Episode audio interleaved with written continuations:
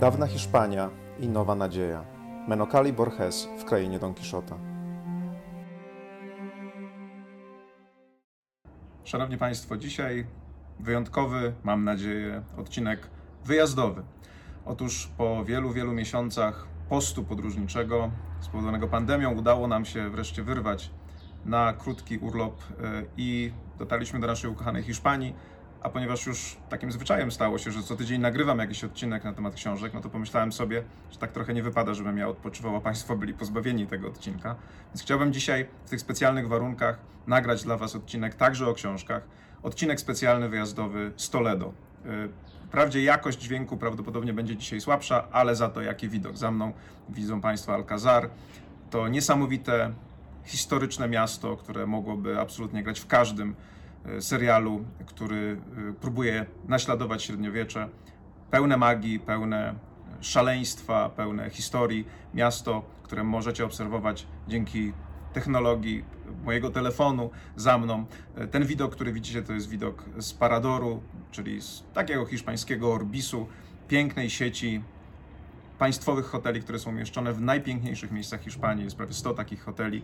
Jeżeli kiedyś wybierzecie się do Toledo, to bardzo Was zachęcam do tego, żebyście właśnie tutaj wybrali sobie miejsce. Ten widok jest absolutnie fantastyczny o każdej porze dnia. A nagrywam ten film także dlatego, że zawsze zazdrościłem panu Robertowi Makłowiczowi tego, że może tak pięknie opowiadać o swoich podróżach. Ja tak nie potrafię, ale chociaż w ten sposób trochę chcę być do niego podobny. Bardzo serdecznie go pozdrawiam. Jego filmy, zwłaszcza jego filmy z Chorwacji są dla mnie zawsze e, fantastycznym wspomnieniem moich własnych podróży i trzymały mnie przy życiu właśnie w czasie tego postu podróżniczego, który właśnie się skończył. Zaszczepiliśmy się podwójnie i dzięki temu mogliśmy wyjechać do Hiszpanii, z czego jestem bardzo, bardzo zadowolony. Jesteśmy w Toledo, a Toledo to stolica Castilla-La Mancha, czyli takiej, takiego regionu Hiszpanii, który w sposób oczywisty kojarzy nam się z Don Quixotem. E, byłoby jednak dosyć banalne, gdyby tutaj mówić o Don Quixocie. Poza tym nie jestem specjalnym znawcą literatury hiszpańskiej, więc także nie chciałbym bezpośrednio o nim mówić. Będę mówił o czymś związanym z Don Quixotem, ale będę mówił jak zawsze o książkach, które akurat teraz towarzyszą mi w podróży. I pierwszą z nich, bardzo krótko, zanim dojdę do tego, co jest gwoździem dzisiejszego programu, jest książka Marii Rossy Menokal e, Ozdoba świata. E, I jest to książka, która jest absolutnie specjalna i o niej najpierw chciałem Wam opowiedzieć, że jest to książka, która opisuje średniowieczną Hiszpanię. Czyli między innymi historię Toledo, między innymi historię Cordoby, między innymi historię Sewilli i innych e, miast, ale tak naprawdę opowiada je z perspektywy ludzi, a nie miast. W jednym z ostatnich odcinków, e, w tym, który był poświęcony Jackowi Dukajowi, mówiłem Wam o tym, że Łatwiej jest w pewnym sensie współczesnemu człowiekowi rozumieć wielkie zmiany systemowe, kiedy patrzy na nie z perspektywy konkretnego człowieka. I właśnie autorka tej książki próbuje opisać średniowieczną Hiszpanię z perspektywy konkretnych ludzi. Opisuje historię tego, w jaki sposób muzułmanie zajęli El Andalus, Półwysep Iberyjski, e, przynieśli ze sobą swoją kulturę, ale nie opowiada tego na bardzo systemowym poziomie, ale na poziomie bardzo indywidualnym. Jest, bardzo porusza, jest to bardzo poruszająca historia, która zaczyna się tak naprawdę od jednego człowieka, księcia, którego cała rodzina została wymordowana daleko na wschodzie, który pochodził z dynastii Umajadów, który przebył całą północną Afrykę, żeby uciec przed Abisydami, którzy zamordowali jego rodzinę. I tutaj, niedaleko tak naprawdę tego miejsca, oczywiście względna kwestia, czyli w Kordobie, założył jakby swój nowy świat. Tam chciał mieć na nowo ten świat, z którego musiał e, uciekać. I ta historia rozpoczęła wielki, wielki pobyt kultury e, muzułmańskiej, kultury islamu tutaj na tym terenie, ale ta książka nie jest tak naprawdę o tylko o islamie, tylko jest o czymś nieprawdopodobnym, o tym, że średniowiecze nie było tak naprawdę wiekami ciemnymi. Opowiada ona o tak zwanym renesansie kalifatu Kordoby, czyli y, renesansie miejsca, w którym spotkało się tak naprawdę trzy wielkie religie, bo spotkał się islam, spotkał się judaizm i spotkało się chrześcijaństwo. I nagle okazało się, że w tych niby mrokach średniowiecza ci ludzie potrafią ze sobą żyć, potrafią w jakiś sposób tolerancyjnie, oczywiście była to tolerancja średniowieczna, specyficzna, ale jednak wspierać siebie. I pokazuje autorka w tej książce właśnie ozdobę świata, czyli Kordobę jako miejsce, w których spotkali się ludzie absolutnie różni, muzułmanie, Żydzi, chrześcijanie. I dzięki zrozumieniu, że to nie wiara czy przekonanie nas definiuje, tylko to, kim tak naprawdę jesteśmy, udało im się stworzyć coś wielkiego. Skorzystali z wielkiej siły kultury islamu, która wtedy między innymi uratowała całą tradycję grecką, bo przecież przetłumaczyła nam y, wielkich filozofów greckich na arabski. Dzięki temu oni później mogli wrócić do naszej kultury. Ale opisuje autorka tutaj y, takie historie konkretnych ludzi, właśnie tego księcia, który musiał uciekać i założył na nowo państwo i doprowadził tak naprawdę Kordobę z takiego bardzo prowincjonalnego w pewnym sensie miasta dla islamu do kalifatu, czyli do centrum kultury islamu. Opisuje jego historię, opisuje historię innych ludzi, na przykład Żydów, którzy stali się doradcami kalifów, czyli pomyślcie o tym przez chwilę. Macie religie, które według nas nawet współcześnie ze sobą walczą, a tutaj nagle one się spotkały i kalif, czyli ktoś, kto postrzegał siebie jako przywódca islamu w pewnym sensie, powołuje na swojego najbliższego doradcę, na ministra spraw zagranicznych Żyda. Nagle okazuje się, że religia w mrokach średniowiecza, jeszcze raz to podkreślam, nie dzieli ludzi, ważne jest to, kim są, ponieważ ten człowiek był mądry, nadawał się na to, ażeby służyć, ażeby pomagać e, kalifowi. To są nieprawdopodobne historie, które kończą się w pewnym sensie, to jest mnóstwo tych historii w tej książce, o ozdobie świata, o tym renesansie kalifatu Kordoby, które kończą się takim symbolem, pokazują grób Ferdynanda III, świętego kościoła katolickiego, który jest w Sewilli, na którym są napisy w czterech językach, między innymi w łacinie, między innymi po arabsku, między innymi e, po hebrajsku. To pokazuje, że w tych mrokach średniowiecza, które nam się kojarzą z nietolerancją, z krwawą wojną, z zabijaniem, która oczywiście miała miejsce, bo zawsze w czasach, zwłaszcza takich po upadku Cesarstwa Rzymskiego, te sytuacje miały miejsce, ale nagle wśród tego wszystkiego wykwita miejsce, ozdoba świata, Kordoba, w których ludzie mogą żyć ze sobą, mogą się rozumieć, mogą patrzeć na siebie nie przez jakieś e, naklejki na czołach, o których także tutaj mówiłem, Żyd, muzułmanin, chrześcijanin, ale na siebie jako na ludzi i siebie doceniać i mogą tworzyć rzeczy wielkie. Więc ta, jeszcze raz ją pokazuję, bardzo Wam ją polecam, książka Ozdoba Świata, e, która nosi tytuł Jak muzułmanie, Żydzi i chrześcijanie stworzyli kulturę tolerancji w średniowiecznej Hiszpanii. To jest książka absolutnie fantastyczna, którą Wam bardzo polecam. Nie tylko jako książkę historyczną, ale jako właśnie dowód na to, że można się różnić, można się różnić pięknie i można tworzyć fantastyczne rzeczy, właśnie bazując na tych różnicach i szanując te różnice. Ale główną rzeczą, o której chcę dzisiaj opowiedzieć, jest mój ukochany autor języka hiszpańskiego, czyli Borges. E, no i znowu możecie zapytać, dlaczego tutaj, dlaczego w tym miejscu. No oczywiście trzeba by było pojechać do Argentyny, trzeba by pojechać do Buenos Aires i tam o Borgesie rozmawiać, bo tam mieszkał, tam funkcjonował. Oczywiście zmarł w Europie, zmarł w Genewie, ale e, tam byłoby lepsze miejsce, żeby o tym opowiadać. Nie wiem, czy kiedyś uda mi się pojechać do Argentyny. Bardzo bym chciał. Obiecuję Wam, że jeżeli tam pojadę, zostawię sobie jeszcze jedno moje ukochane opowiadanie e, Borgesa, czyli Alef, ażeby tam kolejny wyjazdowy odcinek nagrać dla Was. Natomiast dzisiaj chcę powiedzieć o Borgesie, dlatego że no po prostu mam go ze sobą. To jest akurat historia wieczności. Jest to absolutny magik języka hiszpańskiego, więc też nie jest to zupełnie e, od rzeczy. Natomiast nie o historii wieczności chcę Wam opowiedzieć, ale krótko o tym autorze. To jest człowiek, który powinien był dostać Nobla, nigdy nie dostał e, z różnych powodów. Natomiast e, jest to twórca absolutnie fantastyczny. Twórca krótkich opowiadań. Właściwie nie ma długiej formy, którą Borges stworzył, które są absolutnie nie do zapomnienia. I Każda z tych, każdy z tych opowiadań to jest perełka, która nas wprowadza w zupełnie w jakiś dziwny, magiczny świat, y, zazwyczaj związany z książkami, zazwyczaj związany z tekstem, z pismem, bo to była fascynacja Borgesa, który był dyrektorem biblioteki w Buenos Aires y, i tam żył książkami, żył z książkami. E, niesamowitym wydarzeniem oczywiście w życiu Borgesa było to, kiedy ostatecznie stracił wzrok. Nigdy on nie był najlepszy i wtedy stał się w ogóle jakimś takim mędrcem, prorokiem, e, kimś, kto, komu ktoś inny musi czytać, ażeby e, kontakt z tymi książkami zachował. Dla mnie Borges jest ważny, dlatego że jest autorem absolutnie nie, nieskończonej wyobraźni. Chciałbym Wam dzisiaj opowiedzieć o trzech krótkich opowiadaniach, zachęcić tak naprawdę tą opowieścią do tego, żebyście go poznali. Są to opowieści z takiego tomiku, który został w latach 40. wydany, który jest zatytułowany Ogród o rozwidlających się ścieżkach.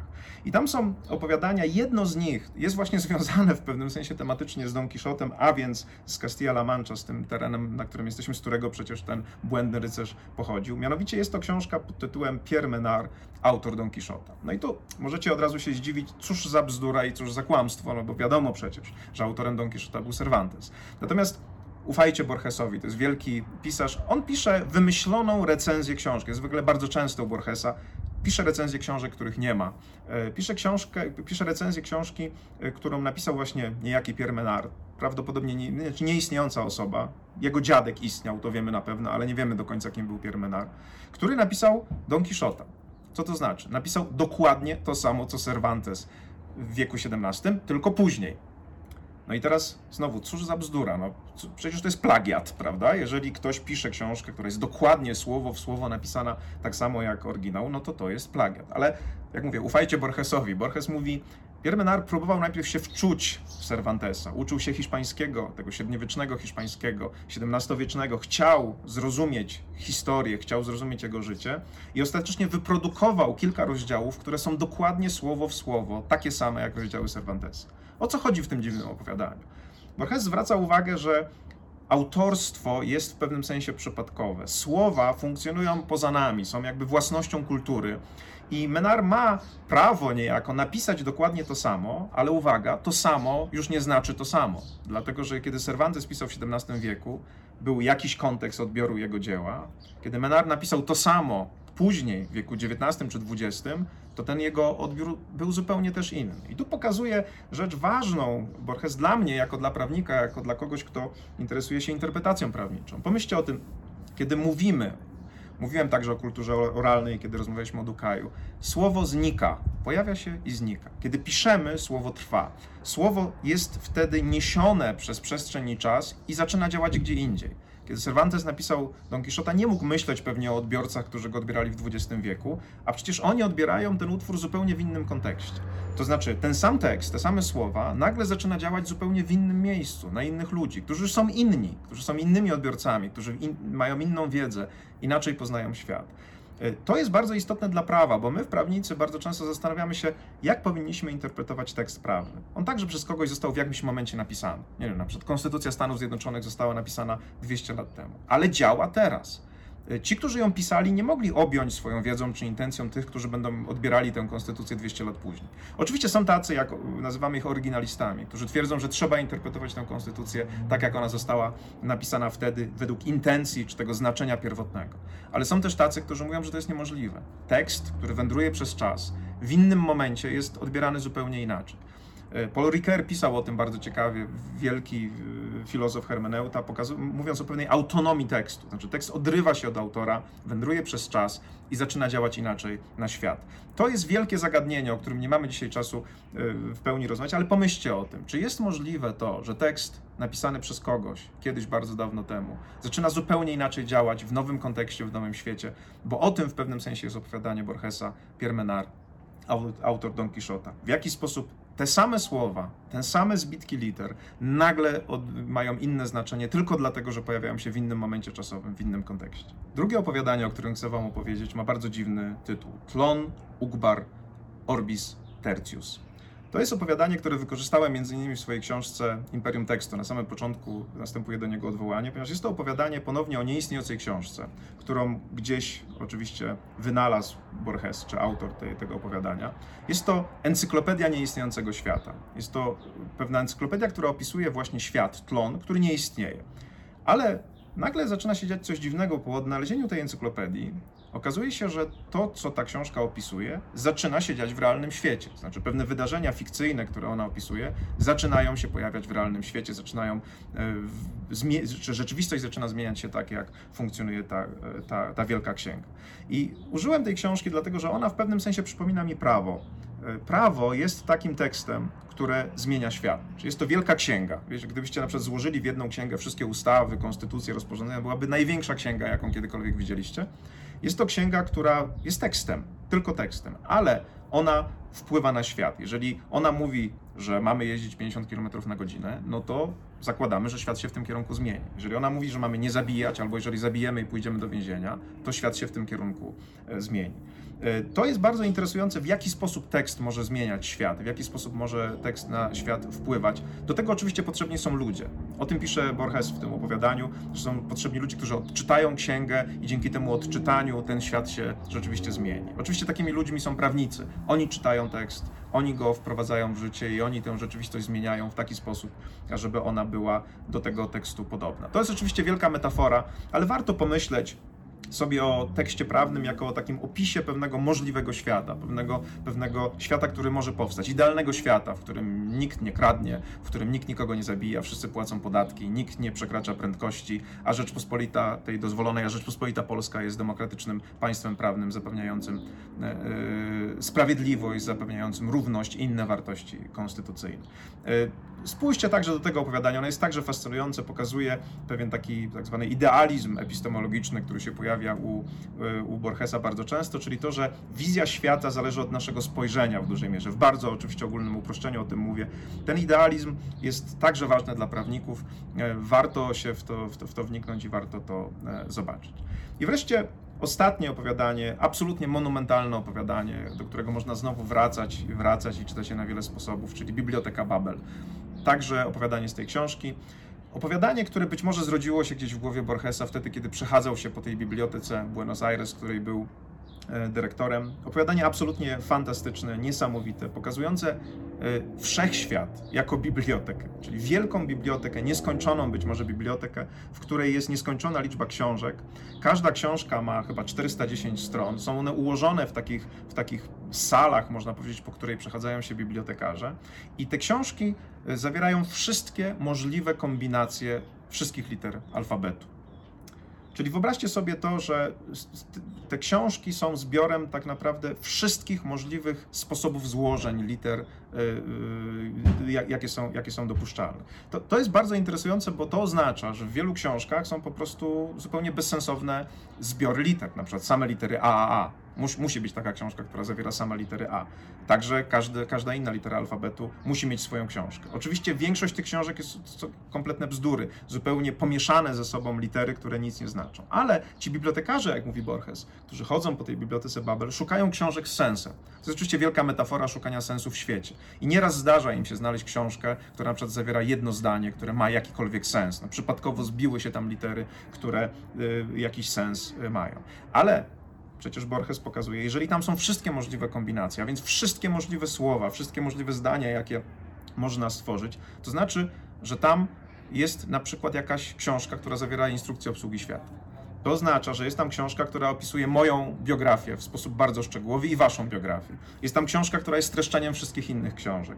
Jest tam książka, która opisuje historię świata od początku do końca. No bo jeżeli są możliwe wszystkie kombinacje, to jakieś słowa, które opisują świat i, i mówią o tym świecie, także tam są możliwe to niesamowite opowiadanie, które jest opowiadaniem o poszukiwaniu sensu w życiu, y, w chaosie, y, jest, zostało wykorzystane innymi przez Daniela Deneta w jego książce o y, teorii ewolucji. Jest też fantastyczna książka, niebezpieczna idea Darwina, w której Dennett opowiada o o ewolucji w sposób absolutnie fa fantastyczny, fascynujący, pokazując, jak ważna jest ta idea nie tylko dla biologii, ale także dla naszej kultury.